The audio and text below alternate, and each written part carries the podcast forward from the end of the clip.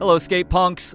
Sam Jones is a renowned photographer and filmmaker. His most recent example of the latter is the excellent new Tony Hawk documentary on HBO titled Tony Hawk Until the Wheels Fall Off. Sam, thank you so much for the time. How are you doing today? I'm doing good. Thanks for having me.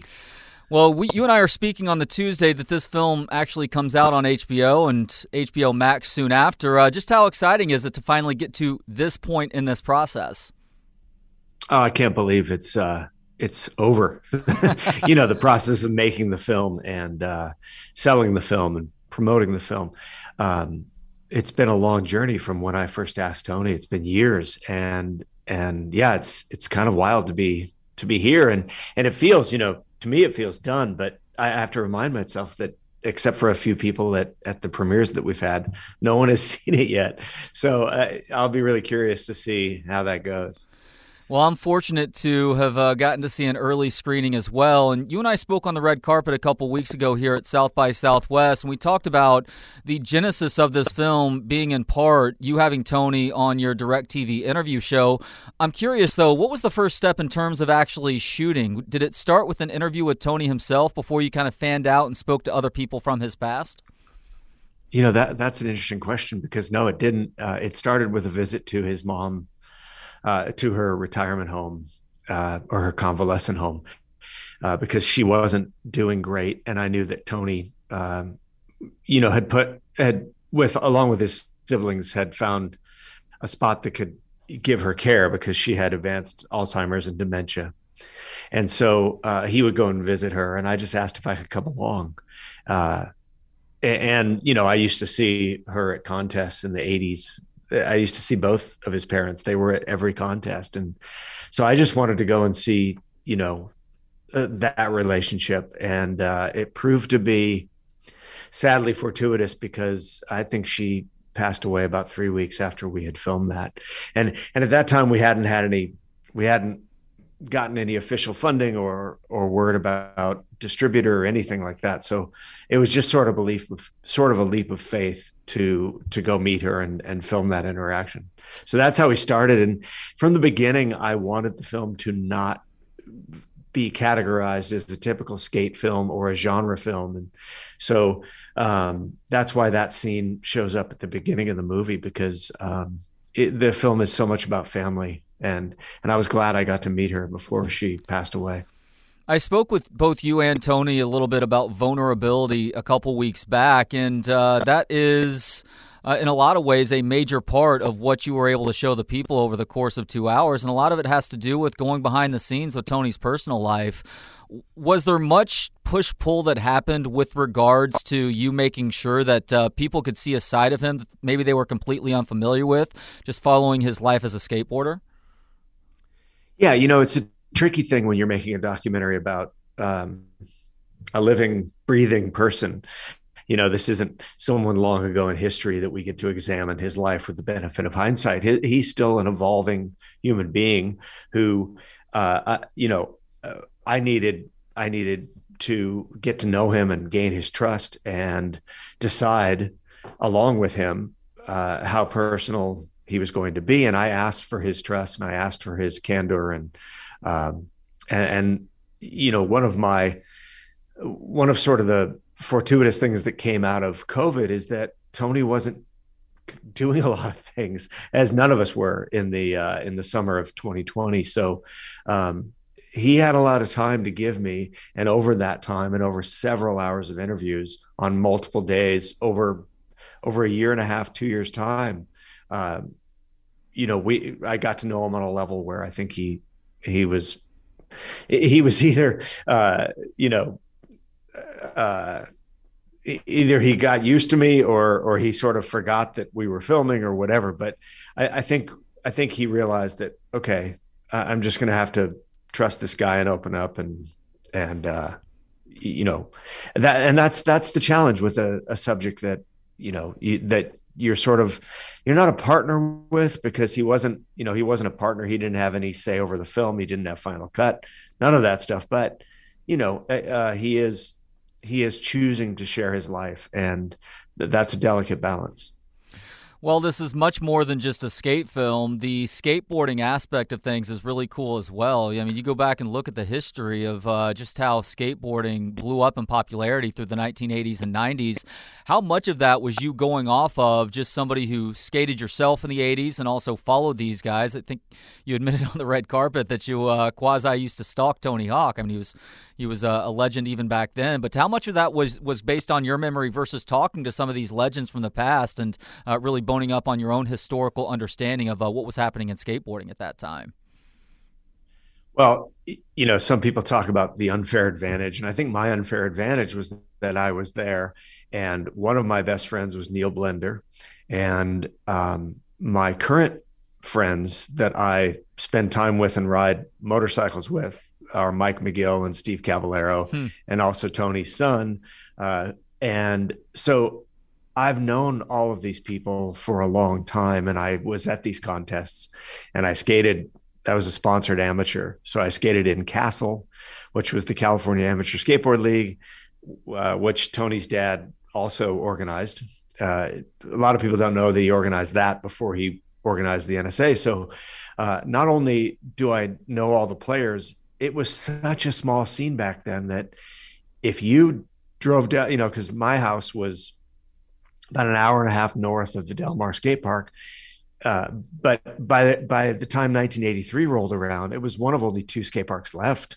There was Upland and there was Del Mar. So uh, we were constantly making the trip either by car or by train down to Del Mar to skate the park. And if you went to Del Mar at any time in the mid 80s, Tony would be there. So, you know, stalking is a word that I think it was invented much later than, uh, or, or come into vernacular much later than, than when all this happened. But, um, but it was such a small scene that we were just around him. And when it came time to go look at footage and to find the, you know, find the sources of, of this stuff, uh, I, I, knew it all existed, and I knew who might have it in their vaults and who might have saved VHS tapes and things like that. So that was definitely my unfair advantage uh, in this film.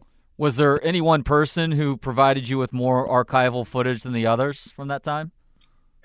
Well, Stacy Peralta was really generous, okay. and George Powell as well. Um, they gave us probably between 18 and 20 minutes of Bones Brigade footage because uh, Stacy, as you see from the film, started the whole video revolution of of filming these guys so that people in the middle of the country who never came out to these contests or skate parks could see the scene as it was evolving. Um, and it was a hugely successful promotional tool for Powell Peralta as a company, and the other skate companies did it as well. Once Stacy showed them the way, but uh, but I think at the time no one knew that that was going to end up being the the main currency about in, in the way with skateboarders shared their their tricks and um, and so uh, that was amazing to be able to comb through all of that footage and and a lot of stuff that had never been seen. You know, we found this interview that was 16 minutes long with Tony's dad, and I, I think maybe 30 seconds of it made it into a video hmm. back in the 90s. So um, yeah, so they they were really helpful, and then also you know some of the skaters like John Lucero, uh, eh, who was around in the Whittier days, he knew the the source material and, and things that were out there. And Don Hoffman, whose parents built Upland, uh, Don filmed all those contests and announced them, and so uh, it was great to go hunting for all of that stuff. I think it was Rodney Mullen who said the most interesting thing about Tony is watching him figure something out. You did a great job of depicting this uh, when he ultimately lands that 900 at the X Games. But did you witness this up close and personal while filming him? Uh, so what do you mean? Uh, in terms of him learning? Yeah, him just grinding and trying figuring out yes. how, how to do something. You know, funny enough, there was a trick that he was chasing for uh, several days, maybe even weeks, uh, while we were down there a lot. And it was like this. It was this board. It was like a kind of a pressure flip to to a disaster slide, and he. It was such a weird, hard trick to pull off. Not a dangerous trick, but a very like little technical flippy trick. And uh, and I saw him wear himself out on that. You know, multiple days trying to trying to land it for no reason other than the fact that he thought of it and he wanted to own that trick and no one had ever done it and and watching him do it and talk about it was so insightful in into uh, his process and we definitely use that information for for the film as well I don't recall you speaking with Tony in modern times about his mindset when he actually was able to land that 900 at the X Games. Was this done deliberately, considering how many other people you had commenting in that moment? And if so, why?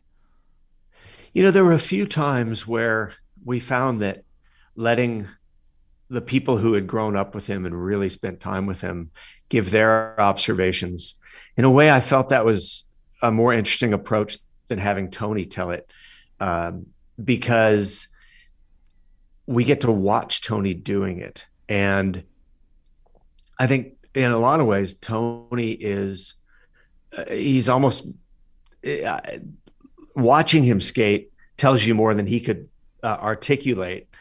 Uh, so so when you talk when you hear Rodney talking about watching him fail and learn tricks, uh, Rodney put that in a more eloquent way than anybody could. And and during the X Games, what I thought was interesting is that Tony, Tony didn't really talk to anybody during that entire arc of those twelve attempts, but what what that story told is that everybody from his life was tuned into that. You know, Stacy Peralta wasn't there, but he was tuned into television, and Lance Mountain was tuned in, and Rodney was tuned in, and they all knew that this special thing was happening. And to to see them try to explain it um, gives you more insight into Tony, I think, than than for his retelling of it. You, know what I mean? Yeah, and I vaguely remember that moment happening. I was watching the X Games at that time, but I think you did a great job of going back in and just really getting the intensity of it all and just getting the looks on his faces and uh, on his face and the uh, the frustration and the determination. And as uh, uh, somebody put it in this film the narrowing of his scope to where he is eventually going to figure it out or he's going to come close to die trying.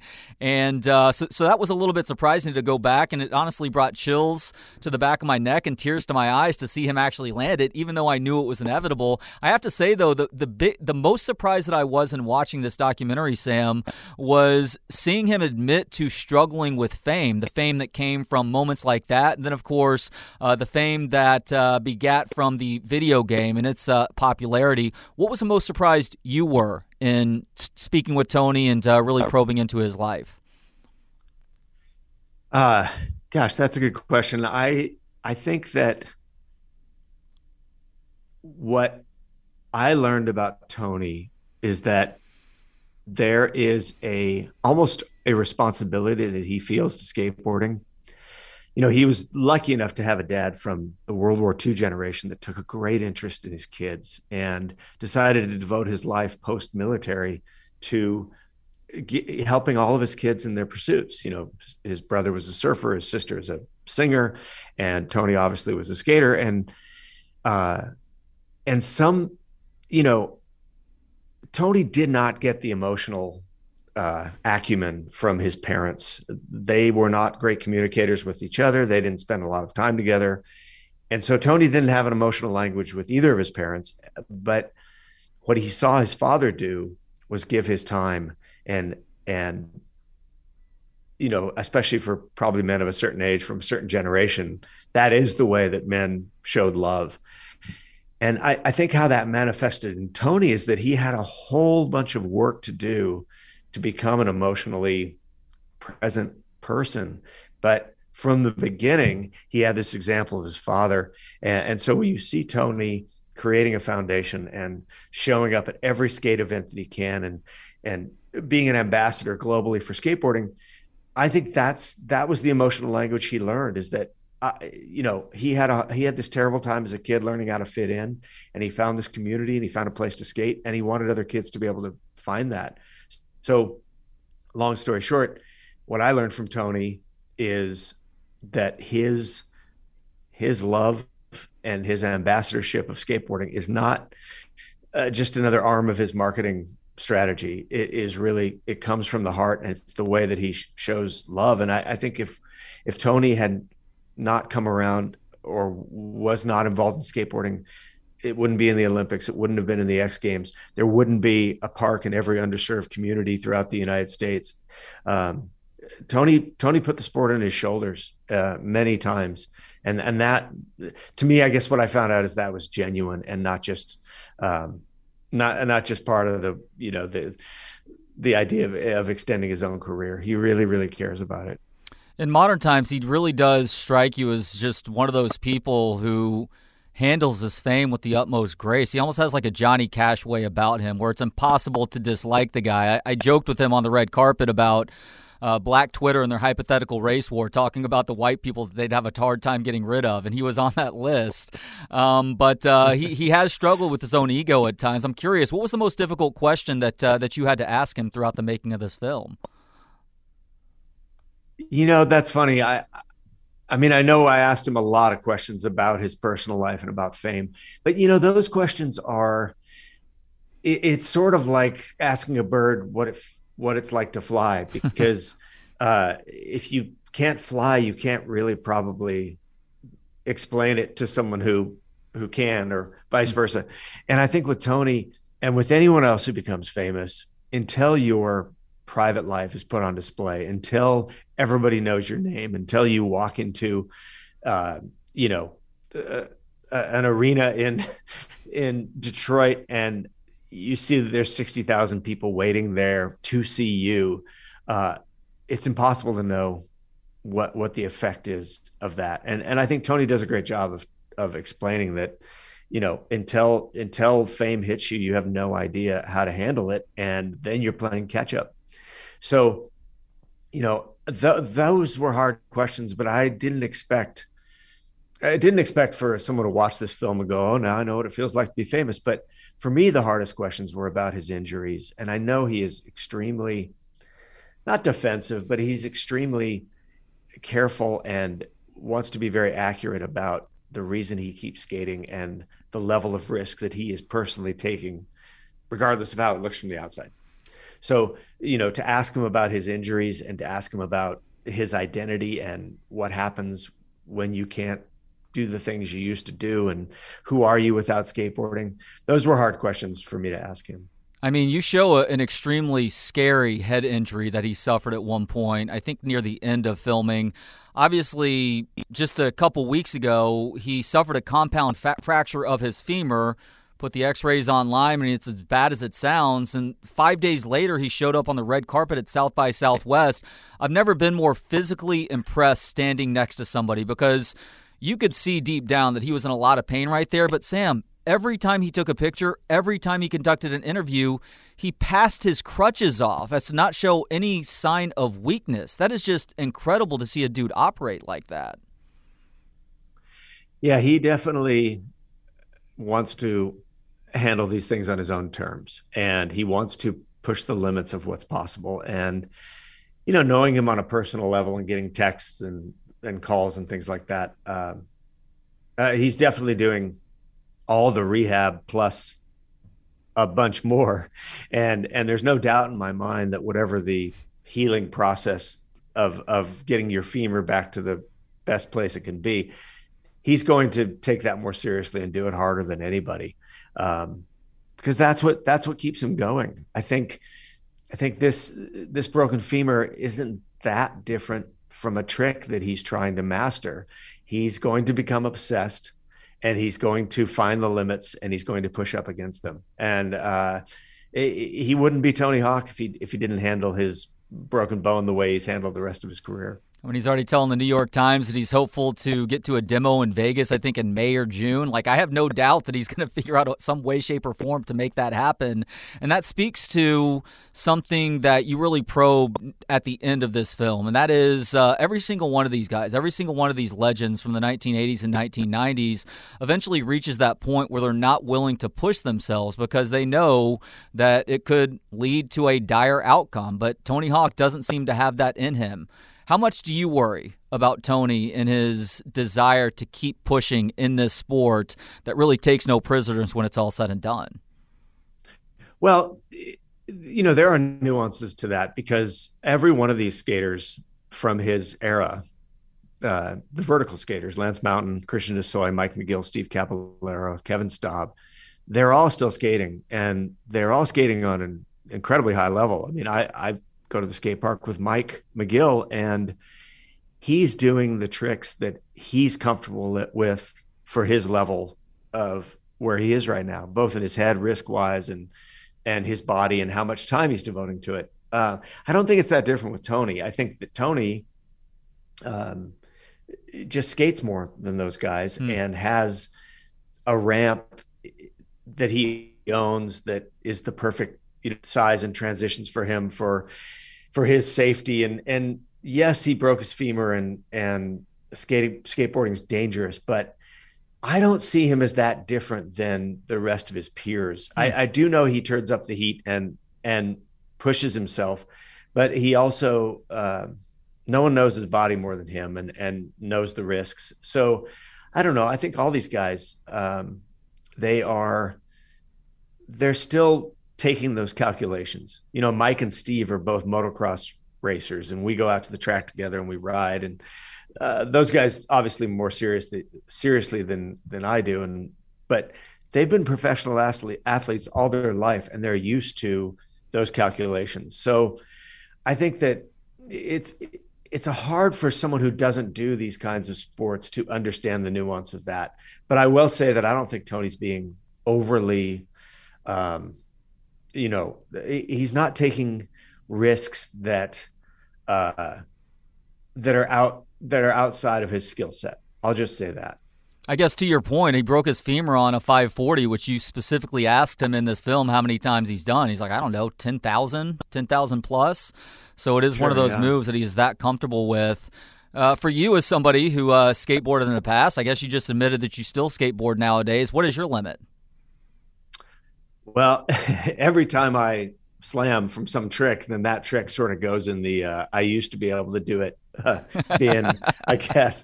Uh, but you know, our our great editor on this project is a guy named Greg Fenton, and he's a skater as well.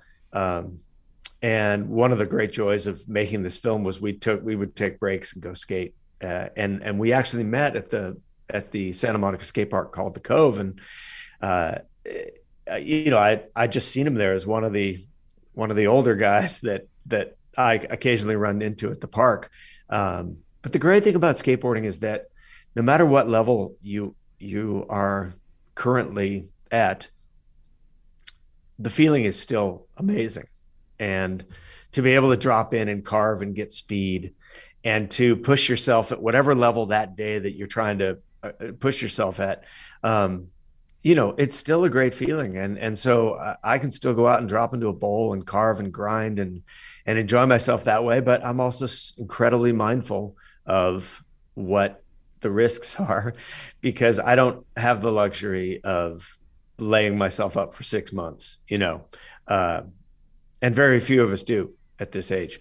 So, so it, yeah, it's, it's, in a way, I guess I'm experiencing the same thing that Tony is, and we all are. At what level, you know, my mother's 84, and going down the stairs for her is a risky proposition, you know. So, uh, but she still goes down the stairs, and um, so I guess at every age, there's there's a risk and there's a calculation you do, and you decide what what is tolerable for you. It's a good way to think about it. All right, last couple of questions here, Sam. First off, uh, a couple weeks ago because I am an, uh, a student of the art of the interview. I asked you what makes for a good question because uh, you are a well known interviewer who has uh, spoken with a bunch of high profile people. You said the key to a good question is listening because the best questions tend to be the follow ups. Is there a follow up that sticks out in your head from asking questions for this documentary that elicited your favorite response? Oh, well, it, hard to remember specific questions um, because my style of interviewing is really more conversational. Mm-hmm. And and if you were to go through my interview transcripts, they don't seem like uh, interview questions. They seem more like a conversation. Sure. And you know, one of my uh, frustrations is that I'm not as careful with my interviews. The reason my voice pops up in the films every now and then is that I don't coach the people I am talking to uh, about how to say it in a way that it's a complete sentence or the question is in the answer.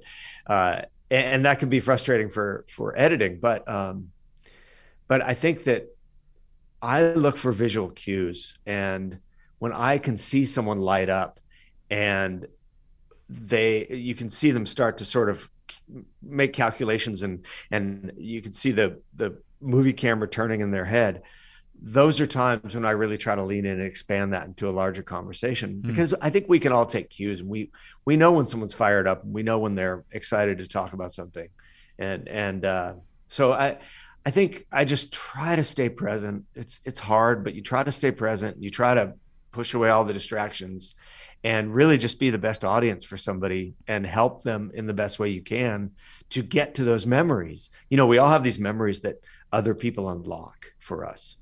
You know, like it, I'm sure you forget about an experience until someone tells a story. Oh, I was in Italy once, and then and then you remember, oh, I was on a trip once, and that thing happened to me. And so, in a way, good interviewing is is also helping someone unlock those memories, and then and then giving them the space to to you know, to describe those experiences. Hmm. And last question: You are a very well-known photographer. Uh, what's the key to a good portrait photograph, considering how many world-class ones you've taken in your life? I don't think there's. I mean, there's not really one key. Uh, to take a good picture is probably extremely similar uh, to be a good interviewer. Um, there's just more technical aspects to it you know when you're interviewing you are listening and you're paying attention and it's the same with photography uh, but you also have to sort of have a visual acumen and and a take that that is both you know it, it, I, I, suppose being a photographer is it's listening with your eyes in a way and but also having um, having a thing that you want to say visually it yeah, it's a big answer. Uh, but I, I, feel like my skill as a photographer also came from um, trying to really see who the person was and and making sure that I didn't put too much of my own uh, my own vision or or input into who they were, but to try to really uh, enhance who they were. And I, I suppose in those in those ways, uh, making a documentary is sort of just a, a big conceptual photograph of somebody you know and you get all the tools you get music and sound and um, you get editing and uh, but in a way what you're trying to do is say hey here's a person i think is worth knowing and i'm going to do my best to to create a picture of them that that gives someone else inspiration and and and curiosity into who that person's uh, what their motivations are. So it comes down to getting them comfortable through conversation and then probably also light lighting too?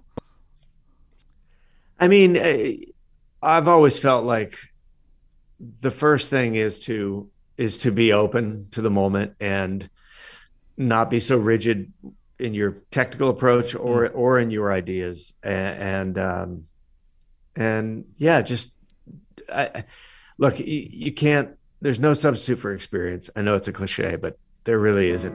And uh, you have to you have to fail a lot and before you kind of figure out how to do things right. And uh, in that in that way, it's not that much different from skateboarding. You know, you got to you got to take a lot of bad pictures before you can make a good one.